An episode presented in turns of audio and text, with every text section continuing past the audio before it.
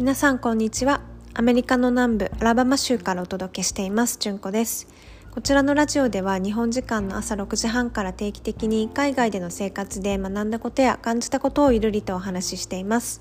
毎回5分から10分の配信ですのでお気軽に聞いていただけると嬉しいです。皆さんいかがお過ごしでしょうか？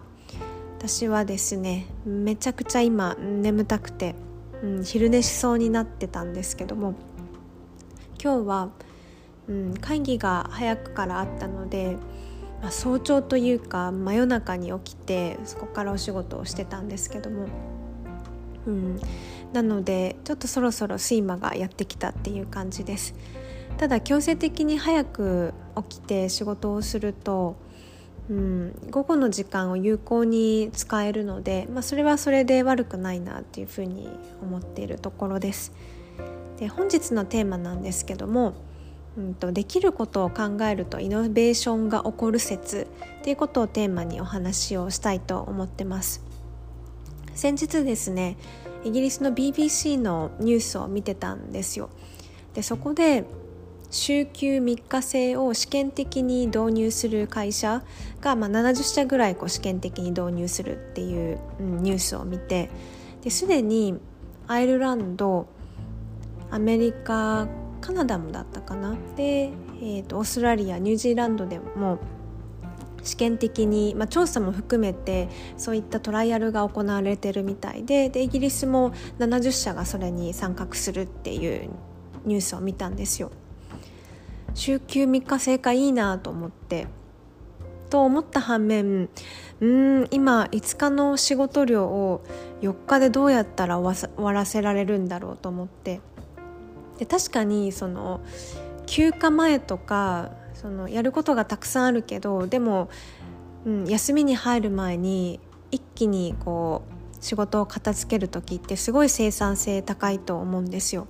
でもその分ストレス度も高いから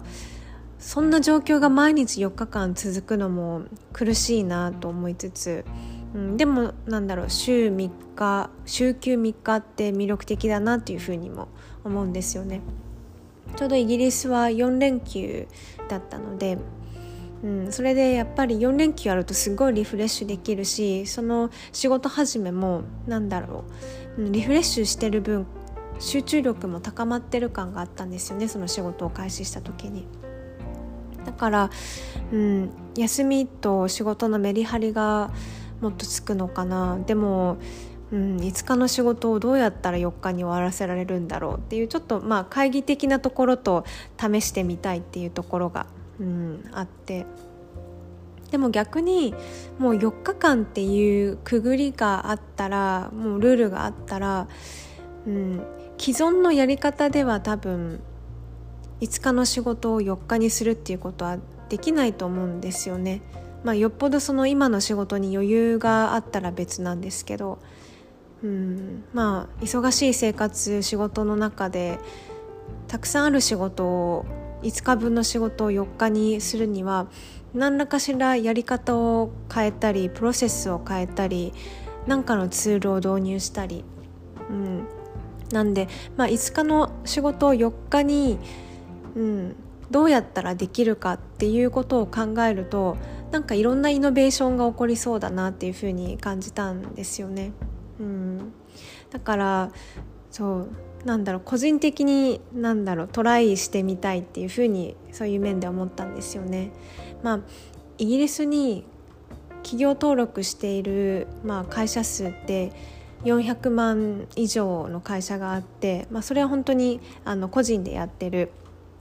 うんと企業もあるのであのそう一概には言えないんですけど、まあ、400社の登録400万社の登録がある中で70社だけがまあそのトライアルに参加するので、うん、本当にまだごく一部の取り組みなんですけどもその調査結果すごい、うん、楽しみなんだと思ってどんなイノベーションが起こりうるんだろうと思って。うん、なんでこうできることをこう考えると、